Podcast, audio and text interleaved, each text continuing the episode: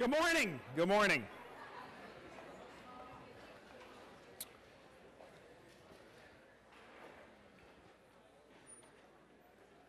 So last time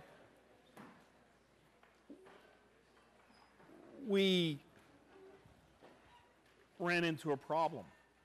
We had Mendel, my hero Mendel, this MIT like mathematical, physical monk, had developed this gorgeous theory of particles of inheritance. He didn't use the word gene yet, gene doesn't get invented for much longer. Um, for every trait, you had two such particles. You gave one to your offspring. Each of the parents gave one to their offspring. And that's how each offspring gets two of them. Those, that choice of which of the two alleles to transmit to your offspring is a random draw. And that explains beautifully, for example, the three to one segregation pattern that Mendel saw. Gorgeous. Um, we put that model, which was an ex post facto model, a model made after the data were available, to a test. You guys insisted we had to test it before you would publish it. And uh, it holds up pretty well, making pretty surprising predictions that you would otherwise not have ever expected. Like amongst that three to one, the threes are not all the same. Some of those round peas were homozygous for the big R allele, and in a selfing, they'll never produce wrinkled peas. But two thirds of those round peas were heterozygous. And when you self them, you get a quarter wrinkled peas. So the wacky prediction that a third of the rounds will give rise to no wrinkles and two thirds of the rounds will give rise to a quarter wrinkles is a surprising prediction and therefore something that bears you know stating as a scientific prediction. Um, and so all those kind of predictions can, can emerge. Then we turned to the question of two factors. And i'm, I'm practicing using our words here right? Our homozygous heterozygous alleles, etc. We now turn to two traits, two phenotypes. We have two phenotypes segregating. Um, we had round and wrinkled, and we had green and yellow. And Mendel determined rather brilliantly that they segregated or transmitted independently of each other. There was no correlation between which alleles you got at round and which alleles you got at wrinkled. That was pretty cool. Let's just go over that because there's a real tension to be resolved.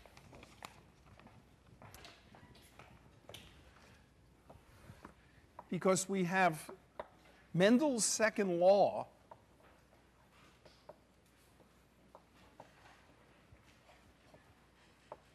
versus the chromosome theory.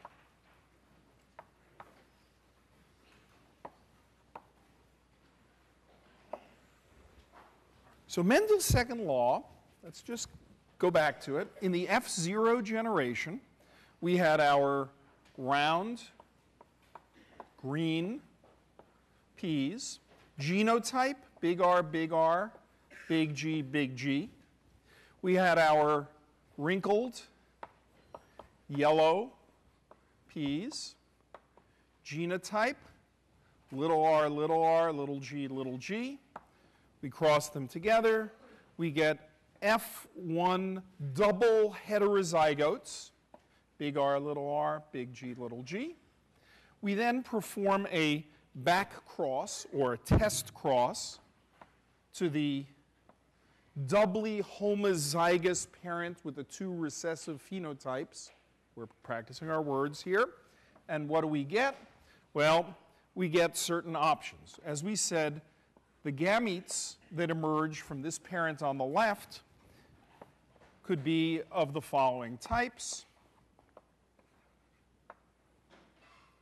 The gametes from the parent on the right are all those alleles. Are those recessive alleles?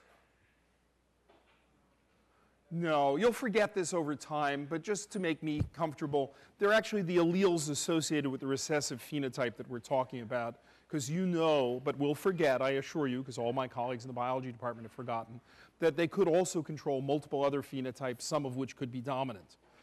But that's okay. I forgive you in advance that you'll call them recessive alleles. Anyway, um, you get this, and then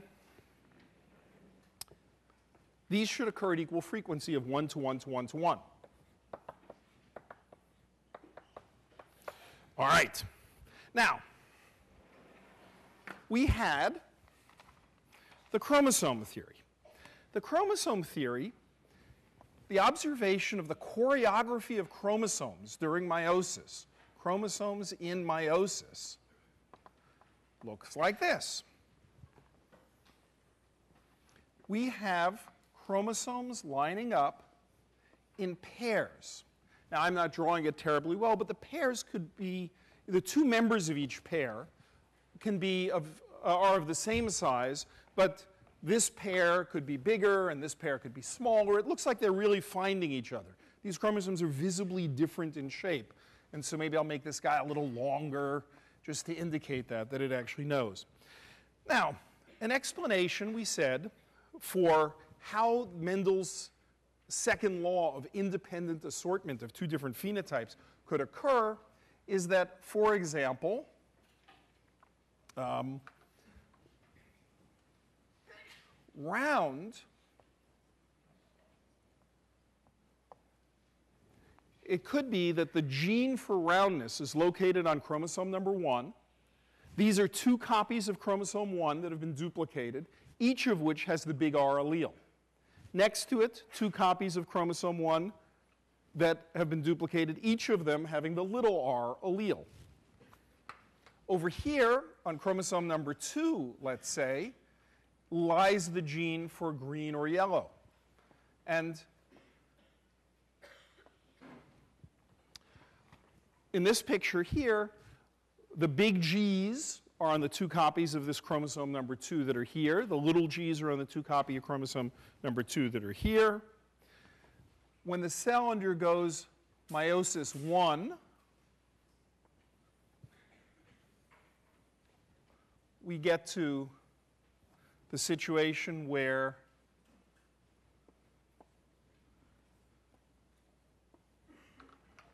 we have big G, big G, little g, little g. We've got big R, big R, little r, little r. Could it have been the case that the big G was on the right and the little g was on the left?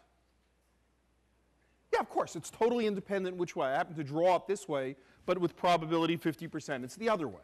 That's why they're independent of each other. And then when it undergoes meiosis 2, that looks just like mitosis, we end up with are four gametes here. Oops, sorry. Are four gametes.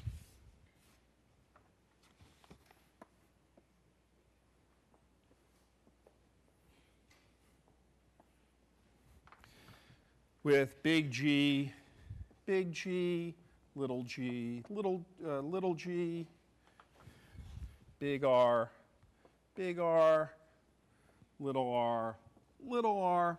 And that accounts for the big G, big G, big, big R, big G, little r, little g gametes. And then when they went the other way, the organism would make a set of gametes that had the other combination of big R's with little g's. Okay, so that's, that's perfectly fine. And because it, the second chromosome is independently ordered compared to the first chromosome, when they line up at the midline, they don't really care which way they are. That'll account for one to one to one to one. It's so straightforward. But what happens? What happens if instead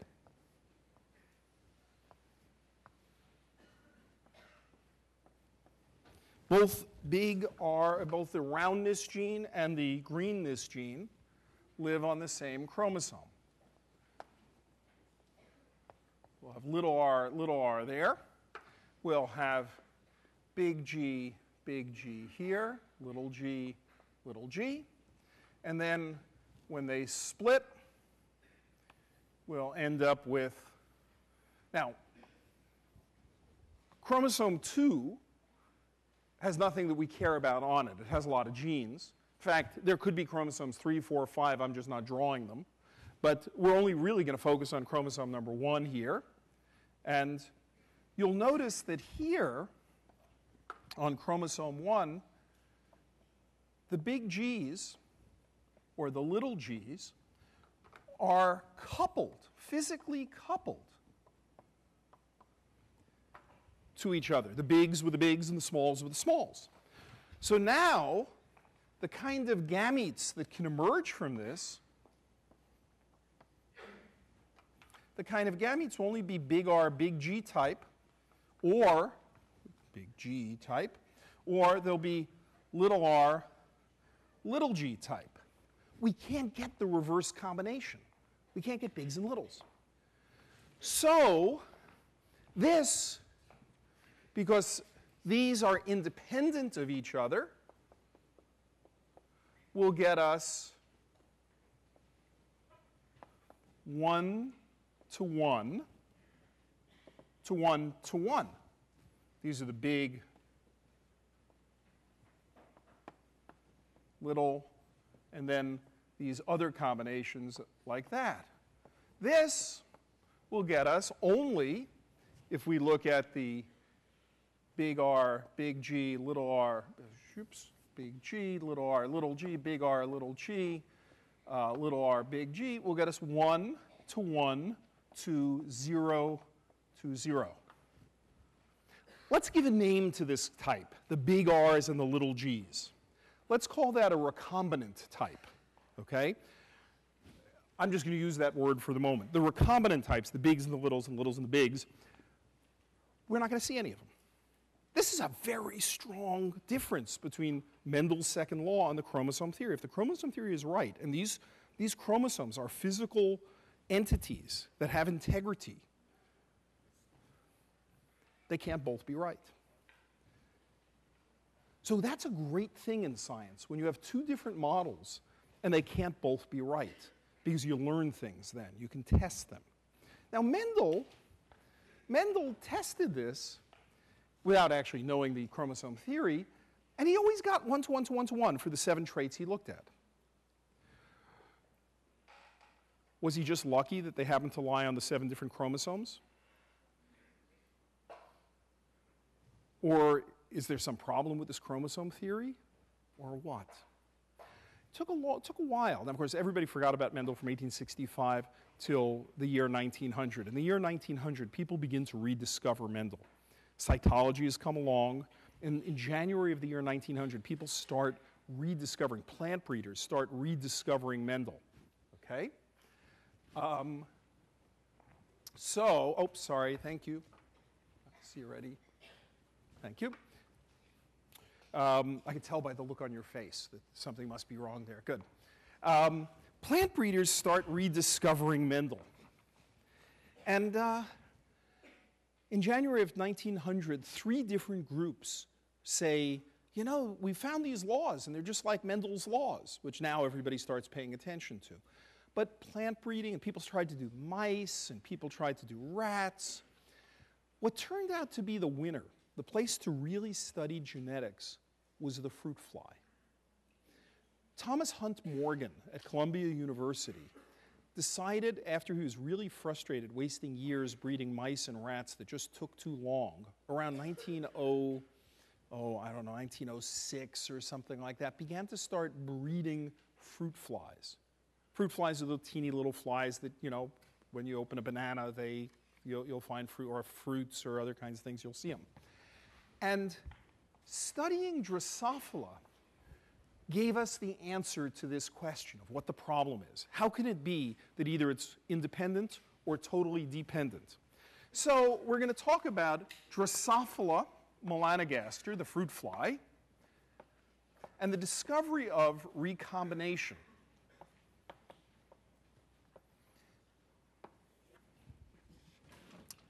So, now, Morgan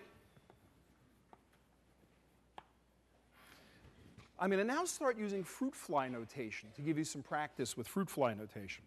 Fruit flies, we're not going to use big G's and little g's. They like to refer to the normal allele and the mutant allele. The normal allele is plus. The mutant allele gets some kind of a name. And so he had a female fly that was normal and normal at two different loci, two different genes. I haven't told you what the genes are. And the male fly had a black colored body, black across its whole body, and its wings were shriveled and therefore called vestigial. So the phenotype here is black and vestigial. Black body, vestigial wings. And this wasn't the normal appearance of a fly. So he took these females by these males and he crossed them together and he got an F1. And the F1 was black over vestigial plus over plus. And what was their phenotype? Were they normal appearance, which is a light, which is kind of a sandy colored body and normal wings, or were they this all black body and vestigial wings? Turns out they were normal. From that, what do we infer about these two traits, black body and vestigial wings? They're recessive traits. So the, here, the phenotype was normal. Whoops. Normal appearance. So then he crosses them back, doing a test cross. Let's say he'll take males here and females here, but it actually works either way. And what he does is just like we did there, he could get gametes that were, that were black vestigial. He could get gametes that were black plus, plus vestigial, or black, or, or plus plus. Those are the four possibilities that come out. So when he does it, let's keep score. I'm going to write them now plus, plus, black, vestigial. And from the other parent, you got this black plus, black vestigial, plus vestigial, black vestigial. Those are the four possibilities. And if this was just like Mendel's traits, it would be 1 to 1 to 1 to 1. These were the parental types that went in. Plus plus went in, and black vestigial went in. Those were the combinations of traits here. These were new combinations. What he observed, let's see, if Mendel's right, it'll be 1 to 1 to 1 to 1. If the chromosome theory is right, it'll be 1 to 1 to 0 to 0. And who was right? No one. The answer was 965 to 944 to 206 to 185. Neither model is right. Neither model is right. The new combinations, the recombinant combinations, the non parental combinations, we can call these recombinant combinations. These were recombinant, they recombined in some way, they were a new combination, or they were the non parental types. We use both of those words frequently. Were neither equal nor were they completely absent.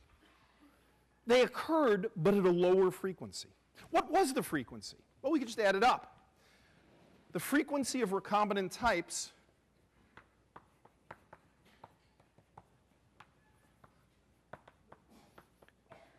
of new types that were different than the parents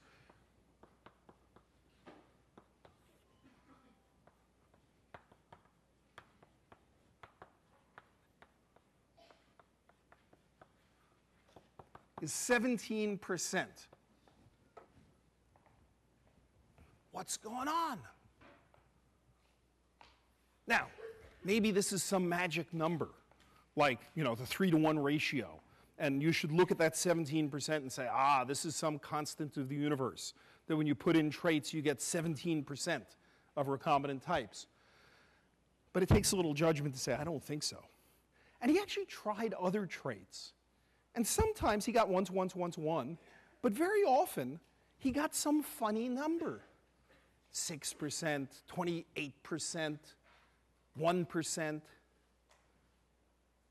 there was some funny business going on. What's going on?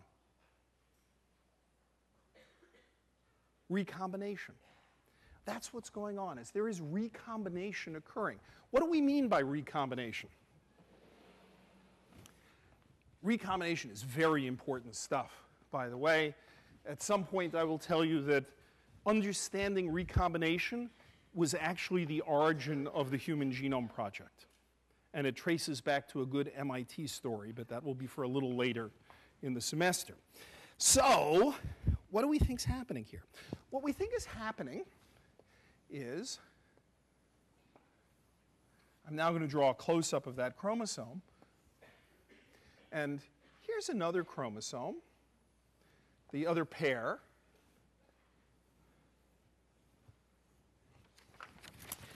And what we think here might be happening is that you might have plus and black, black and plus, this, uh, sorry, uh, black, right? Uh, black, black, plus, plus. This would be plus. This will be plus. This is the normal chromosome. This is plus. So this chromosome here carries the pluses. This guy here carries those alleles, black and vestigial, right?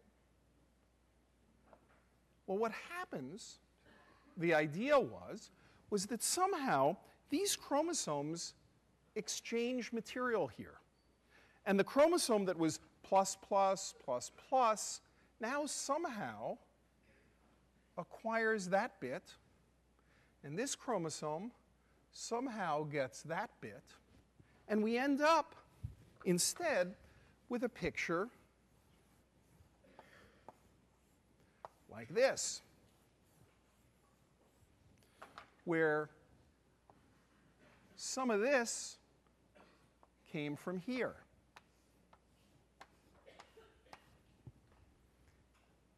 And those two loci, black and vestigial, were separated from each other such that the black allele moves over to that chromosome. Is that clear? That's the notion. Why did they think this was true? Well, it turns out that in fruit flies, you can actually look at eggs under the microscope and you can look at the chromosomes. And if you take, if you take the cells and you take a cover slip and you squash it down with your finger, you could actually see chromosomes lying right over each other, making little crosses like I drew there, up there called chiasmata, which means crosses. And so people said, See, in the microscope, you can see they're lying on top of each other. Are you impressed by that piece of evidence? No, you took the cover slip, you squished it down with your fingers, so they're lying on top of each other. Big deal. I'm not going to be impressed, and calling it chiasmata doesn't make me any more impressed, right? Although it's always good to call things Greek names because people think they're more sophisticated if you call them Greek names. But this was the notion people had. And the frequency, 17%, would indicate how, you know, how often these, these crossovers occur. But if I were like in this situation we talked about Mendel, I wrote this up and I said, see, it's 17%, sometimes 6%, sometimes 28%, sometimes. And when I look in the microscope, they lie on top of each other. Therefore, it's recombination.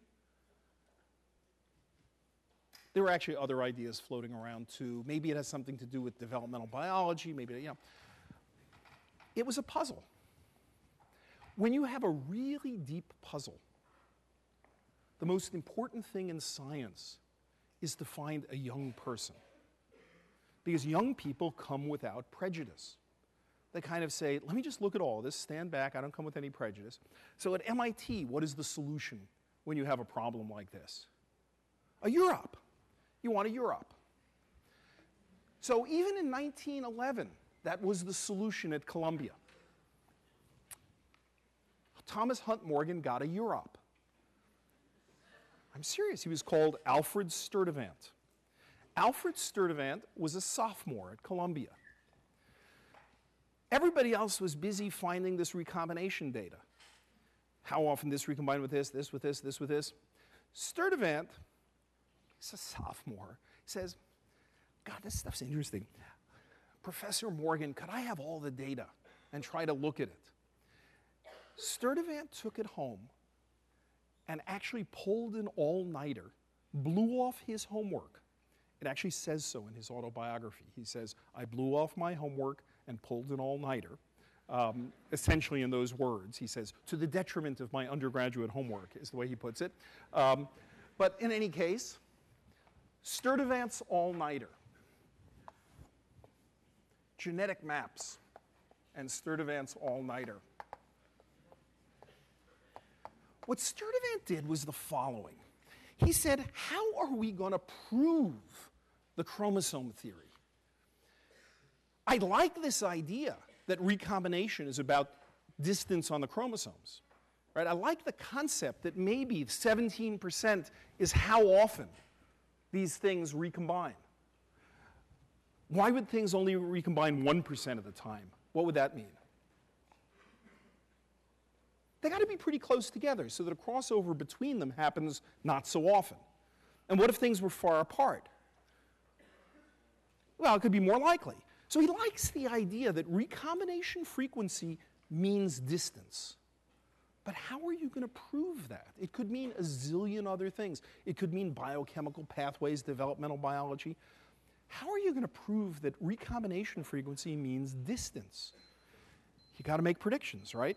The only way to do it would be to make predictions. So Sturtevant takes the data and he starts making predictions.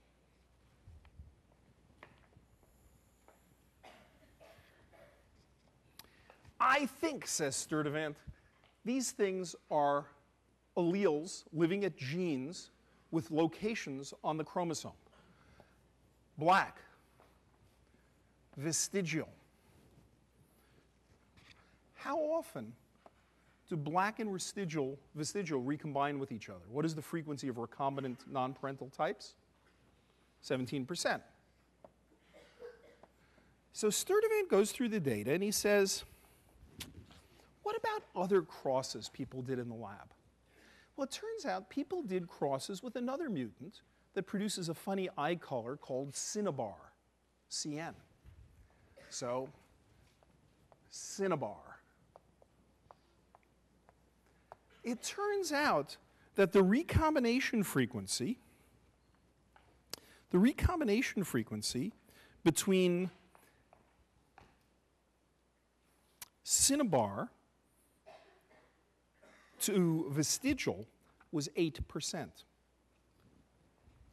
Vestigial cinnabar, 8% recombination. If this chromosome business is right, where should I put cinnabar? Sorry? Where, where do you want it? Somewhere in between. You'd like me to put that there. Oh, okay, wait a second. On the other side. Okay, which is it? How many vote for the left? How many vote for the right? How many conscientious abstainers are there? Okay. Do we know? No, there are two possibilities. It could be 8% this way, or it could be 8% that way. How are we going to know? Yes? Black. What if we knew the answer between cinnabar and black? That would constrain the problem. Can you give me two predictions for what the answer might be? Either 9% if it was, or 25. So now we have a prediction. We don't know where cinnabar is, but the answer could be that black to vestigial should either be about 9%, right? That's what that would be here, or about 25%. The answer? About 9%. That's what Sturtevant found. That's a prediction and kind of cool. And you can imagine, you know, taking the data home and, you know, it's probably 9 o'clock and you now realize, wow, freaky, it's 9%. So then he looked at he looked at the mutation lobe. Lobe was another mutation. The lobe mutation showed 5% recombination from vestigial. Where should we put it? Left or right? Well, let's make some predictions. Suppose it's over here. Will it be very close to cinnabar? Will it be closer to black? Then, but what if it was over here?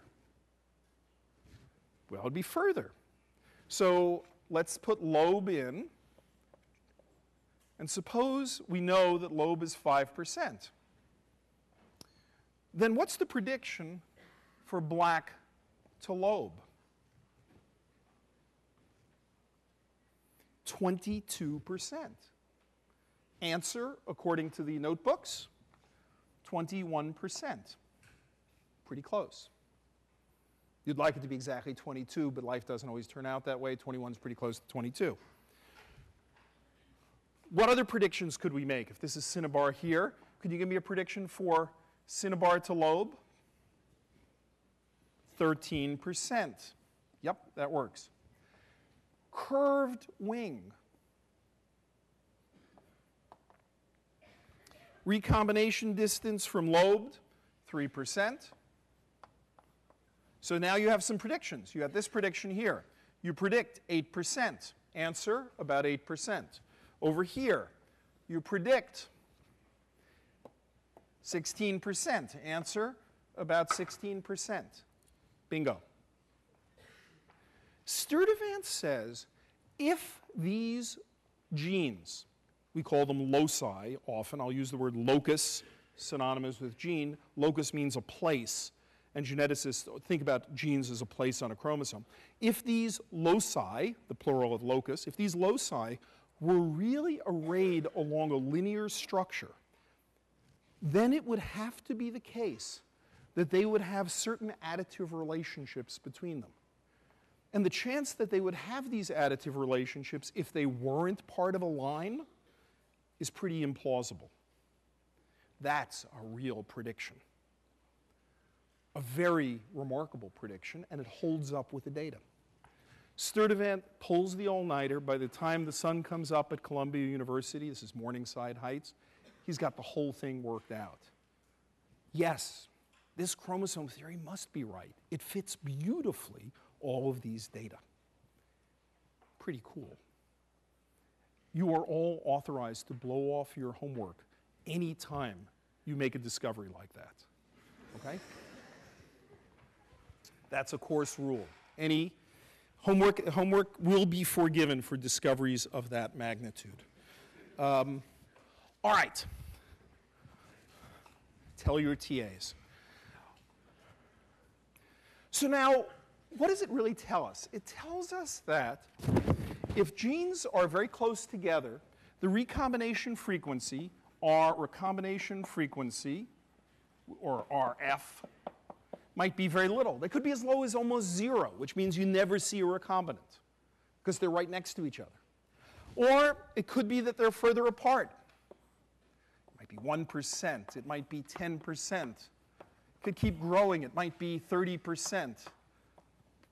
Suppose it's way, way, way, way, way far away. What's the largest it ever gets to be?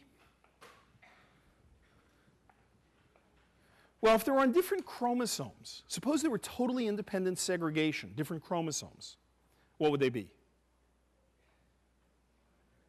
No, it's 50%, because remember, 1 to 1 to 1 to 1 says that the recombinant, well, actually, interesting question, let's come to that 100. The, on different chromosomes, 1 to 1 to 1 to 1 means that it's 50%. Half of them are recombinant types.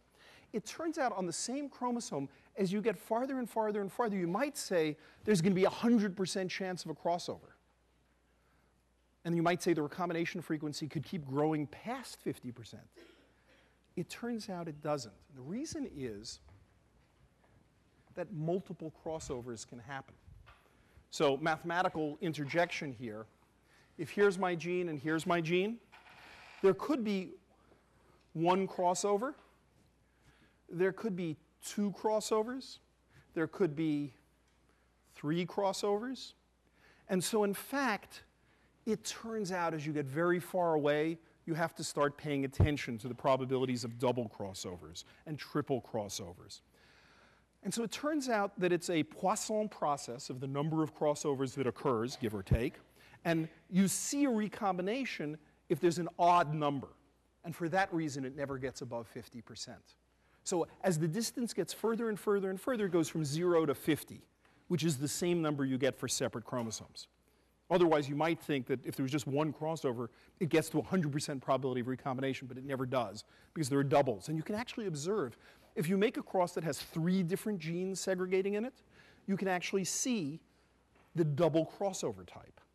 So you can see very nicely that if you make a cross involving black, cinnabar, and vestigial over plus, plus, plus, you can see that cinnabar is right in the middle because this recombination happens at a pretty good frequency.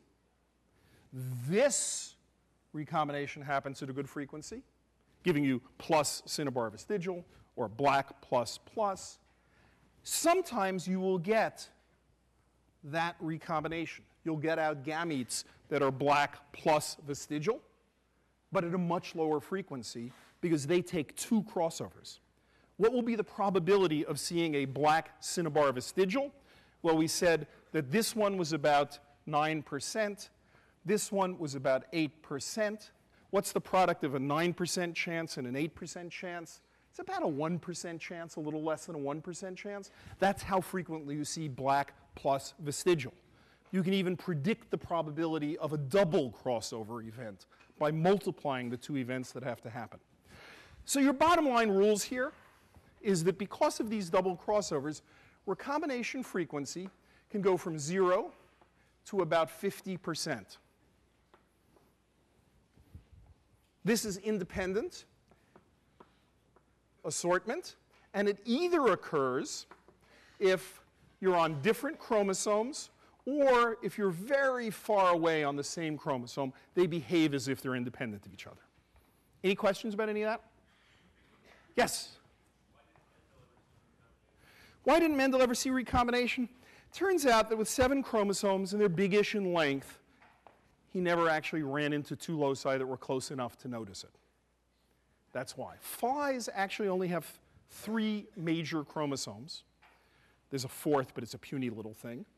Um, and because they were much more intensively collecting mutations in Morgan's fly room, they began having a lot of them and they had to bump into recombination pretty early. Morgan simply, Mendel simply didn't have enough that were close enough. Think about what would have happened if just by chance somebody were selling a strain of peas in the market which had a mutation in a locus that had 10% recombination distance, and it screwed up Mendel's law of independent assortment of two loci. Mendel might not have published the paper. Sometimes in science, it's actually valuable to first get the oversimplification out, like his second law, and then deal with the complexity that sits on top of the oversimplification. It's kind of lucky that Mendel didn't have enough of them to be bothered in the first paper. But it's, and so in fact, all of, the, all of Mendel's seven loci have now been mapped. Most have been cloned molecularly, and so we actually know where they are, et cetera. It's a really good question. That's sort of why he didn't.